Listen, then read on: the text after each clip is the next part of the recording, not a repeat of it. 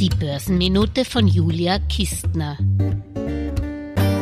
Wie ihr wisst, freue ich mich normalerweise immer auf eure Reaktionen auf meine Finanzbeiträge, selbst wenn ihr anderer Meinung seid. Wir leben schließlich in einer Demokratie.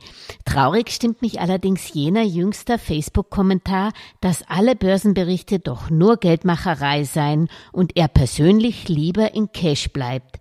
Traurig deshalb, weil offensichtlich meine ehrenamtlichen Finanzbildungsbemühungen keinerlei Wirkung zeigen.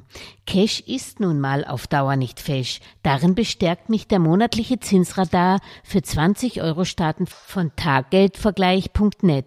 Aufgrund einer Inflation über den mageren Sparzinsen verloren deutsche Sparer im ersten Quartal 2023 real rund 55 1,85 Milliarden Euro an Kaufkraft. In Österreich war es bei einer Bevölkerung von 1 zu 10, zu Deutschland sogar 29,1 Milliarden Euro. Sprich, pro Nase wurde mehr als fünfmal so viel Sparvermögen durch die Inflation in Österreich vernichtet.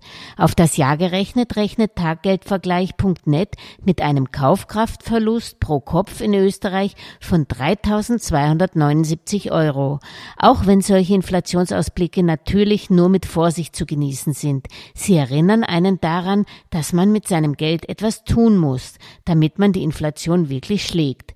Da fallen mir in erster Linie Aktien ein. Seit Jahresbeginn hat der Index der 500 größten kapitalisierten US-Aktien S&P 500 um 7,7 Prozent zugelegt, wobei es um kurzfristige Vergleiche ja nicht geht, weil die noch nichts über den langfristigen Vermögenserhalt aussagen. In den letzten zehn zehn Jahren ist der S&P 500 jedenfalls um 163 Prozent gestiegen, der Eurostock 600 um zumindest 54 Prozent.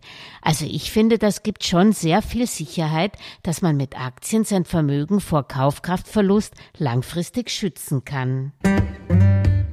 Alles Gesagte ist nur die persönliche Meinung von Julia Kistner und daher keine Anlageempfehlung und keine Rechts- und Steuerberatung. Für Verluste, die aufgrund von getroffenen Aussagen entstehen, übernimmt die Autorin Julia Kistner keine Haftung.